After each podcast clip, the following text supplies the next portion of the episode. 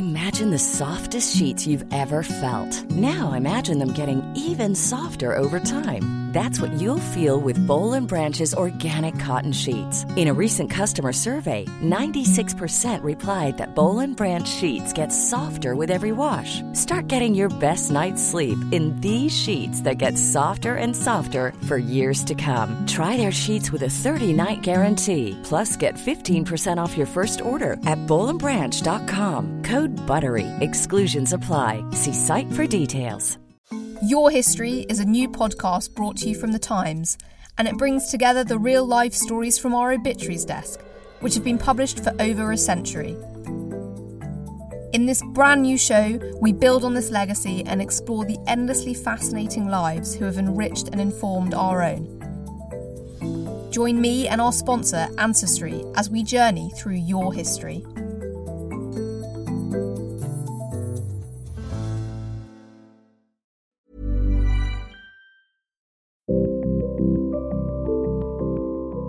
This weekend, the Six Nations begins.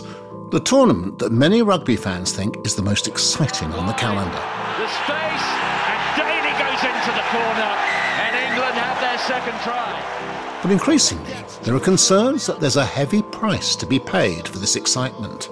I slightly worry that a tidal wave could be brewing here and it could come crashing down. Parents concerned for the health and safety of their kids. That is the sort of the existential threat to the game, if you like. You're listening to Stories of Our Times on the Times and the Sunday Times. I'm David Aaronovitch. Today, brain trauma, the issue rugby can no longer ignore.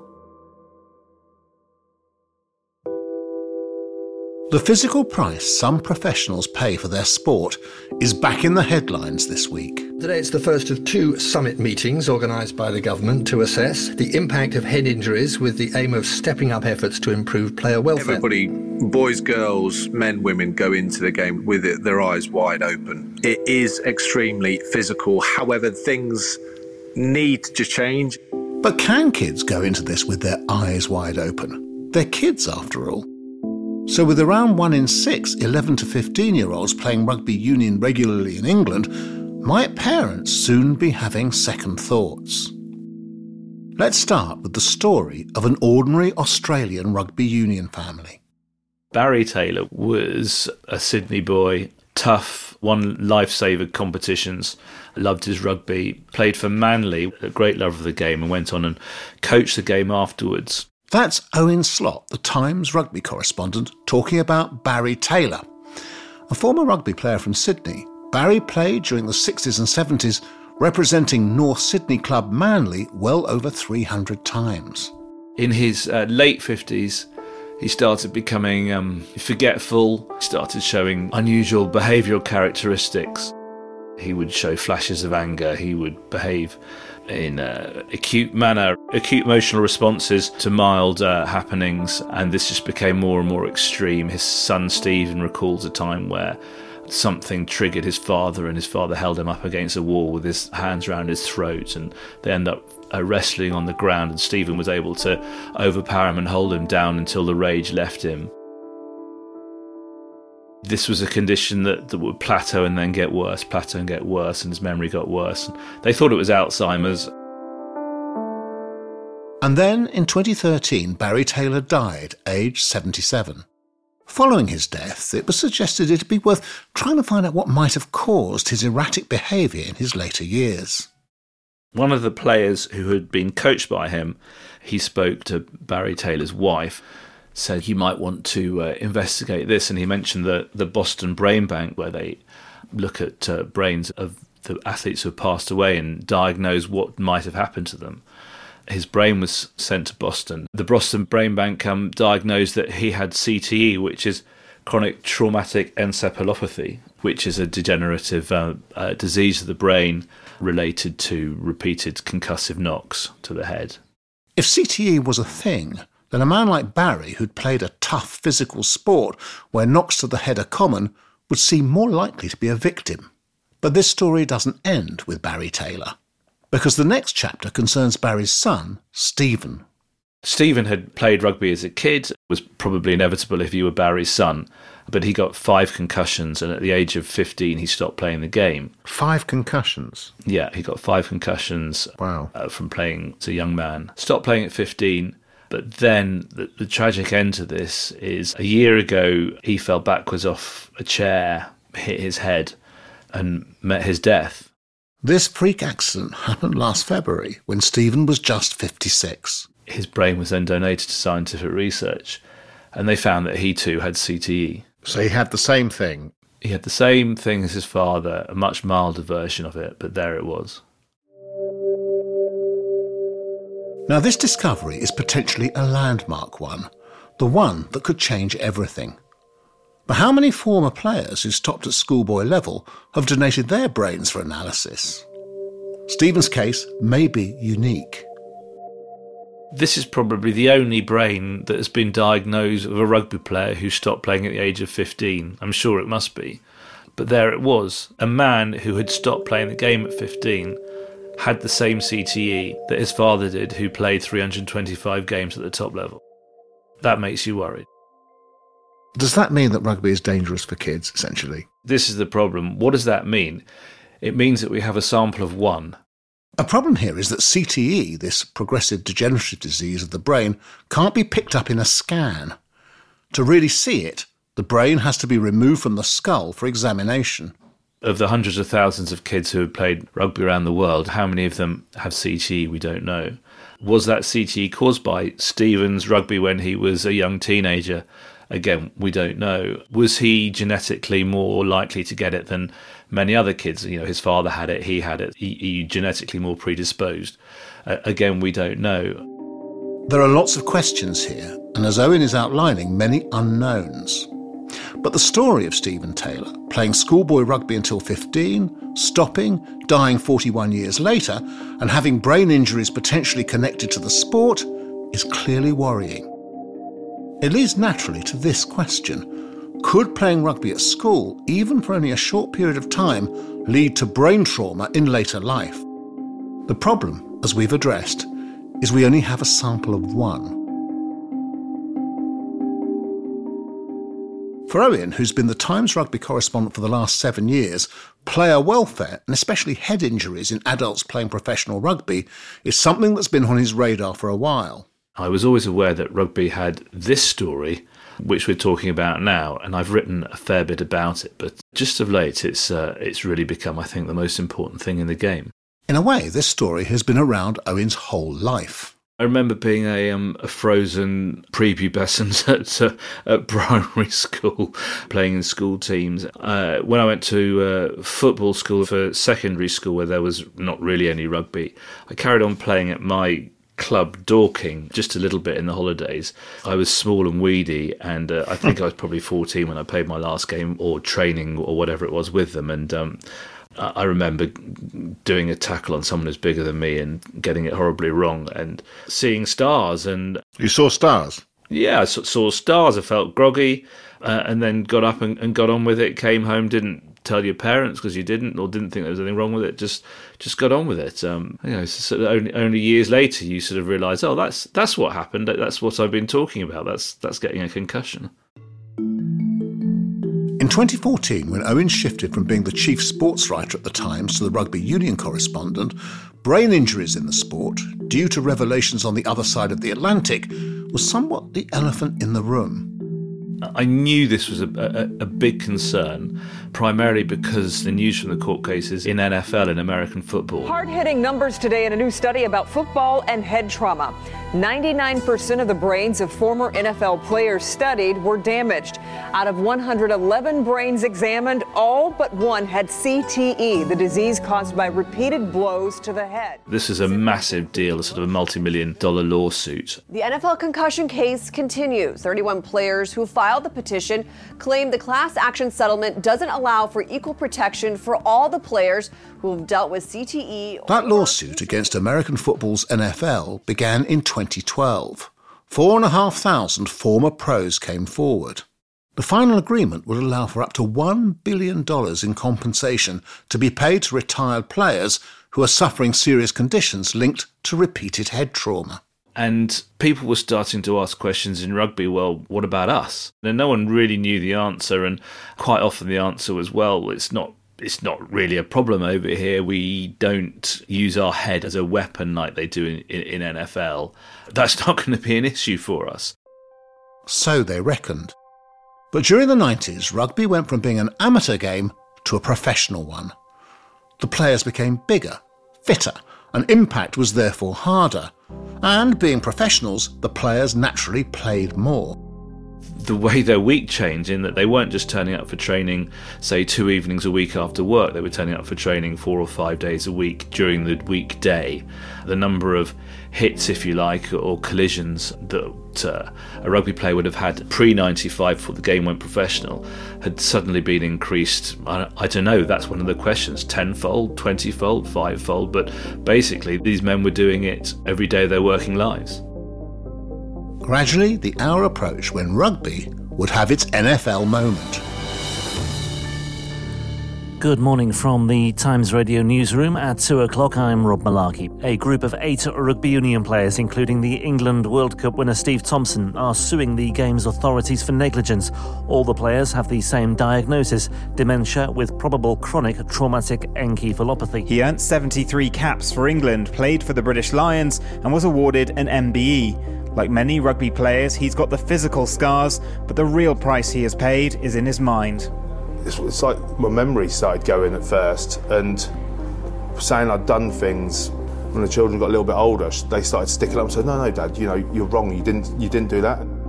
Last December, former England World Cup winner Steve Thompson, one of the best players of his generation, shocked the sporting world. Thompson, who's now 42, and a group of other recently retired rugby players sent legal papers to the game's governing bodies claiming the sport had left them permanently brain damaged. He's already experiencing symptoms of dementia from repeated blows to the head playing rugby.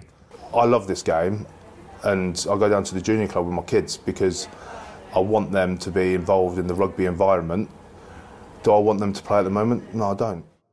It was so sad and it was horrifying, and it raised such huge questions about the game that had brought him all the adulation, and suddenly it just looked deeply flawed. And I think for hundreds of thousands of people, probably the question was is their game fit for purpose?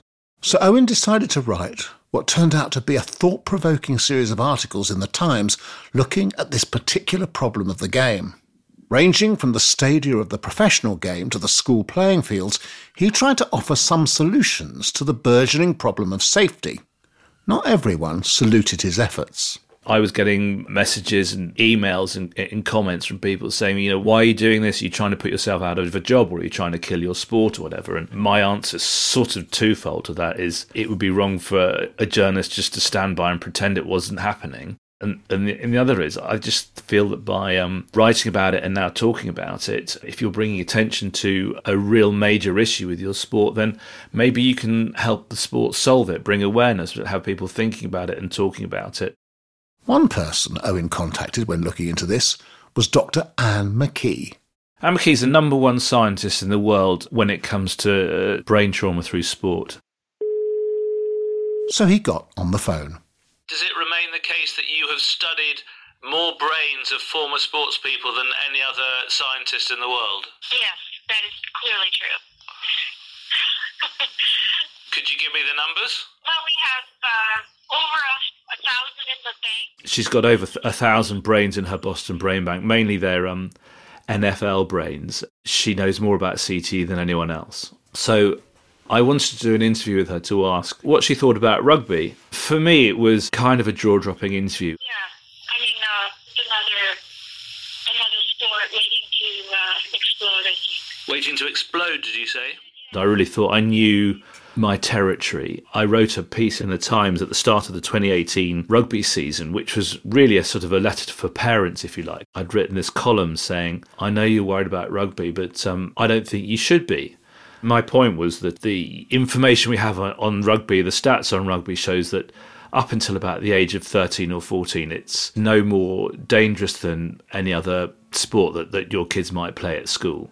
But where my thinking was is where it might get a bit worse is with this kind of injuries that we that we, you can see. So like a, a knee or a, or a leg or an ankle or a hand or something that can be wrapped up in a bandage and mended in a few weeks or whatever. M- maybe there the danger is slightly greater. But uh, given what a great game it is and what pleasure it can bring, I think that's um, that's a risk worth taking. That was my thinking till I spoke to Anne McKee.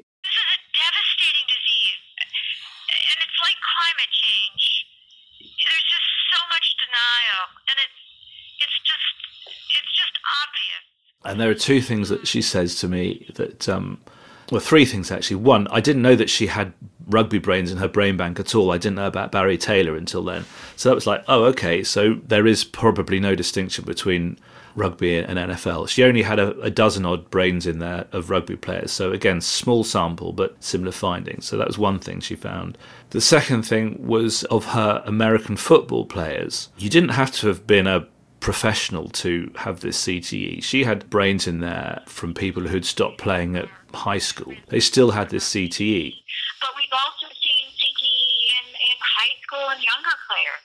Uh, it generally isn't as severe, but but but we definitely see it. That I found pretty horrifying because that does that mean then that schoolboys in and schoolgirls in rugby in the UK and around the world it could be a problem for them too and also, what we talked at some length about was it's not just the concussions that can cause this problem. There was a point about five years ago when some scientists, leading scientists, were saying, well, maybe if you have four concussions, you should stop, or maybe you should have five concussions. At what point could it be detrimental in your life? And she was saying, no, no, that that's not it at all. The concussions, the ones where you might lose consciousness or see stars or whatever, yes, those are the worst ones. But it's it's all the other subconcussive blows, as they're called. The other ones where you, the ones that you might shake off or may, maybe not even notice that happen mm. to you. It's an accumulation of all those things. Even though they're silent and the individual player may be unaware of them, uh, over time, with accumulation, they can be quite dangerous. So it's not just the big hits; it's every hit. It's the it's the little hits that break it down over time. It's a bit like football. We now know that heading the ball can be bad for you. Well, you don't even think about that when you're playing football. So the same in rugby, just that just the small knocks, the accumulation of small knocks, yes, they can be bad for you too. And the fact is that school kids or junior and mini rugby players, they're getting small knocks all the time. So that's what I found scary. And what did she think about rugby union? Did she think that kids should or shouldn't play? She said that she was pro sport. I still believe in individual choice.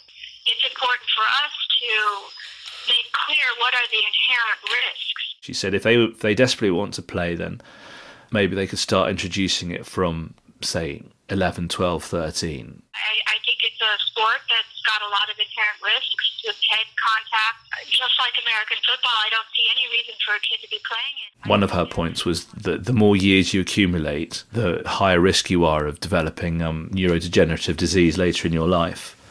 So she says, why, why have you got kids playing at the age of eight or nine or whatever? Thank you hugely for taking the time to talk to me. Yeah. Good luck with your story. In a moment, Owen will look at the problems and possible solutions facing the rugby world following the recent revelations. Before that, to read more of his brilliant reporting and the rest of what the Times and Sunday Times Sports Desk has to offer, why not get a subscription to the Times and the Sunday Times? Sign up today and enjoy one month free. Visit thetimes.co.uk forward slash stories of our times.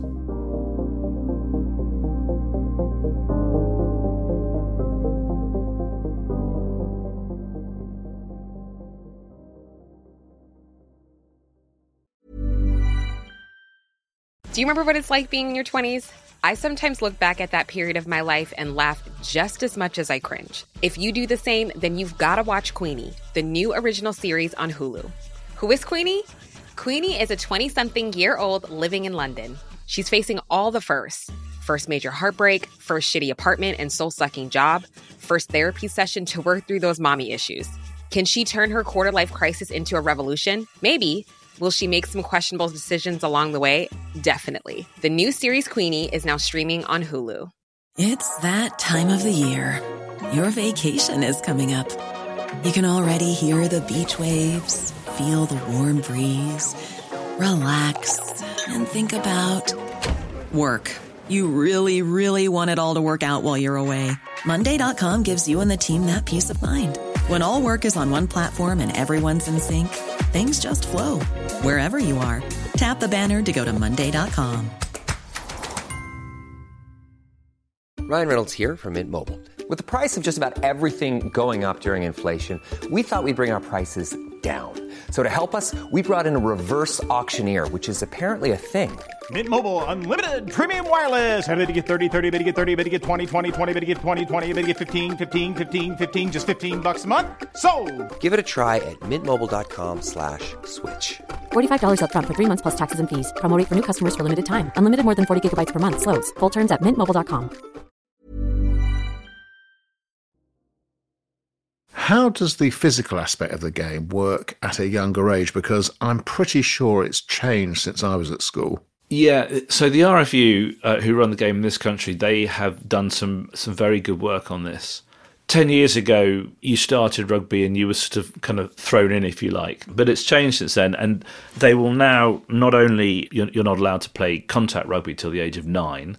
You start off with short numbered games, and slowly, as you go through the age groups, um, different elements of the game are introduced. So you're not allowed to push in a scrum initially. The line out doesn't come in until you're 13, I think, now. The whole way that um, rugby is introduced is um, one to keep risk and the dangerous elements of the game away as far as possible until the young players have developed and learnt the right techniques to be able to play with them to keep themselves as safe as possible. So they have done some pretty smart work on that. Well, it's actually sophisticated and quite complicated. What are the statistics like for concussions at a junior level? I mean, does that mean that we don't have them anymore, or do they still happen? Well, those stats are phenomenally hard to come by. The RFU has done some work on this. 16 schools participating, 26 teams. That's a small sample. And they found that in 2018 to 19, under 13 age group, zero concussions. That went up through under 15 and under 18 level. Across the age groups, they found that the rate was one concussion in every seven games. Which is still pretty high. Now, that's one concussion. What about the subconcussive blows? Um, presumably, no one's measuring those. No, no one is. I, I, the the science doesn't know enough about what is a dangerous subconcussive blow and what isn't. When you head a ball, which header is a, might be a problem for you and which isn't. When you're playing bumper cars in your local fair, Dodgems, and, and someone smashes you behind and you have that whiplash, which is so hilarious, you know, is that a subconcussive blow because you don't actually even need to have your head hit. It's like whiplash in a car or whatever. It, it's the brain that bouncing in the inside of your skull, which sounds like a cartoon, but it's not really that funny after all. No one knows at, uh, at what point is a subconcussive blow dangerous for you or not. Certainly, no one has found a way yet of of counting these blows. For there's also the question of being so protective that all kinds of activities are ruled out what is safe and what isn't. Falling off a horse is dangerous, going skiing is dangerous, crossing the road is dangerous. This is the really the, the issue here is at, at what point do we think rugby is crossing the line and, and where do we put the line? To make it a little bit more personal, you've been the rugby correspondent, you have two sons. How old are they now? 17 and 22. And they both play rugby and they both did at school, right? Yeah, so you have been doing all this research while your sons have been playing at school, and now more and more of evidence has, has come to light about this. How has that discussion proceeded inside your family? The first thing to be said here is I never set out to make rugby players of my sons. I wanted them to have a, a full, broad range sporting experience, which I kind of think they have done. They both decided of their own accord that um, rugby was the the number one sport for them and they have had so much pleasure from it. They have loved the game itself the physicality the joy the camaraderie between their friends is a huge thing. That's the background to, to that question. Concussion in rugby is something i've been aware of as we've been discussing throughout this podcast.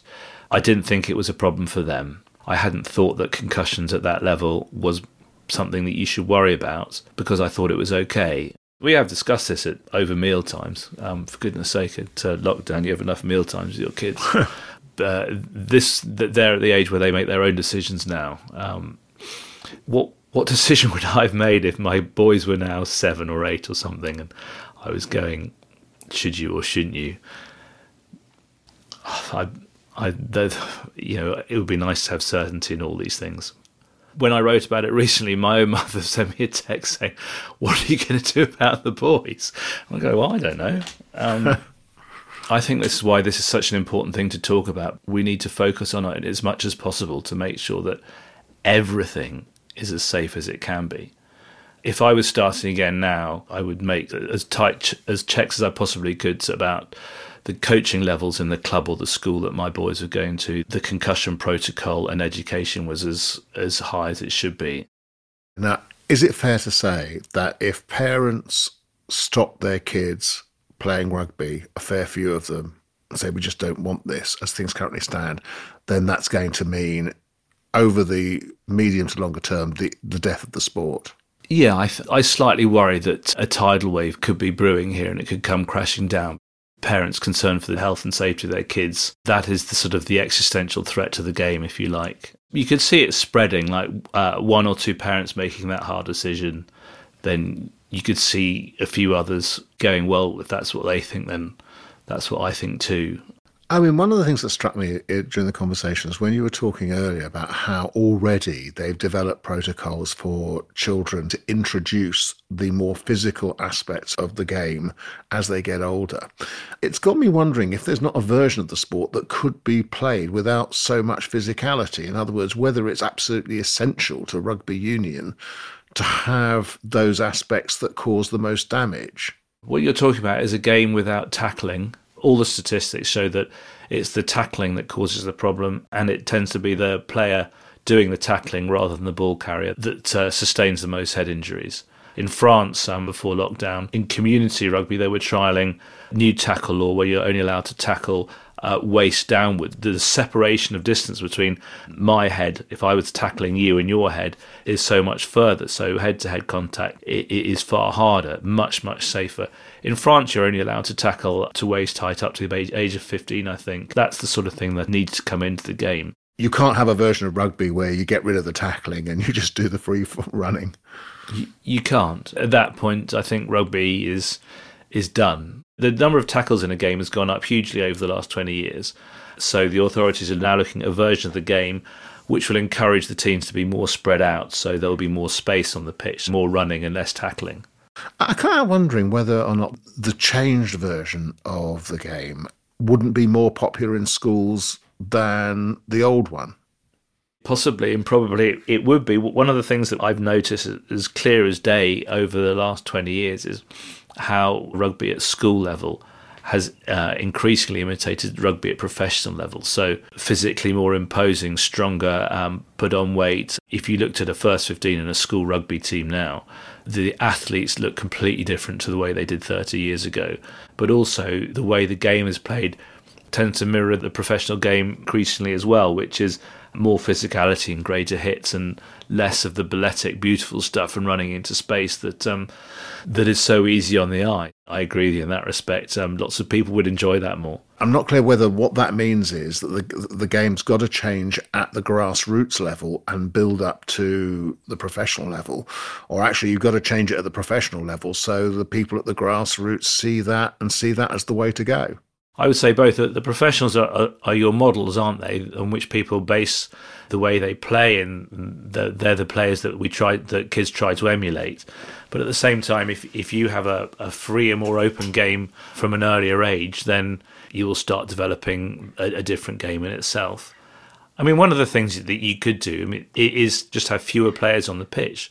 Fewer players is more space, which is less tackles and more running that sounds like it, it's extreme. People say, well, if you go down to 13, then you're just playing rugby league and that's sacrilegious. But maybe it's just good for the game. Okay, well, that's a really good point at which to ask a final question. Um, if you were to guess, you have your kind of rugby writer's crystal ball in front of you, and you were to look at the game being played in 25 years' time, do you think it will look different?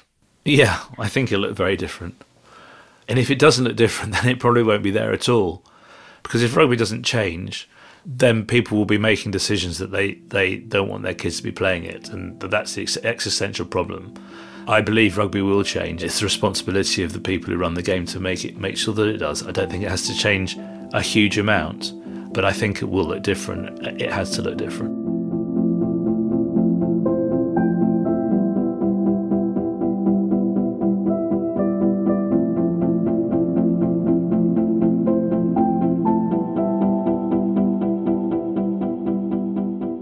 Contacted the RFU, the sports governing body, while making this podcast. They told us player welfare is fundamental and at the heart of the training delivered to coaches, referees, and medics at all levels of the game in England. They also said the rules in operation ensure maximum possible safety for children, allowing players the time to learn rugby basics before contact is gradually introduced.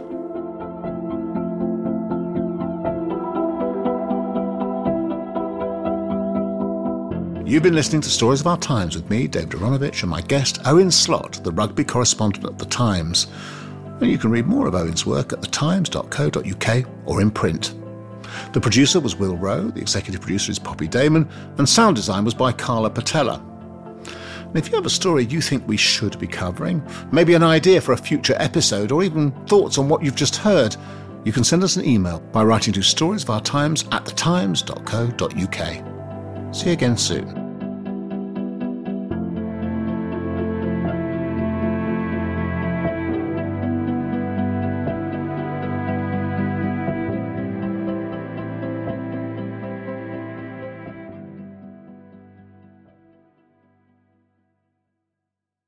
Subscribe today and get one month free at thetimes.co.uk forward slash stories of our times.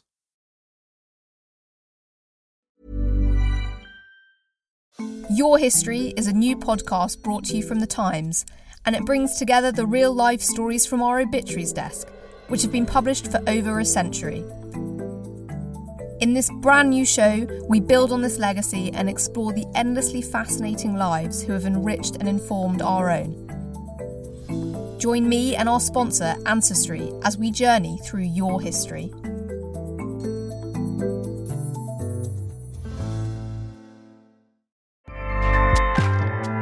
ACAST powers the world's best podcasts. Here's a show that we recommend. Hi, I'm Jesse Cruikshank. Jesse Cruikshank. I host the number one comedy podcast called Phone a Friend. Girl, let's phone a friend. Not only do I break down the biggest stories in pop culture with guests like Dan Levy and members of NSYNC, I do it with my own personal boy band singing jingles throughout because it's my show. It's your show, girl. New episodes of Phone a Friend Yeah. drop Thursdays wherever you get your podcasts. So work it, girl. Yeah, work it. Okay, that's enough. ACAST helps creators launch, grow, and monetize their podcasts everywhere. ACAST.com.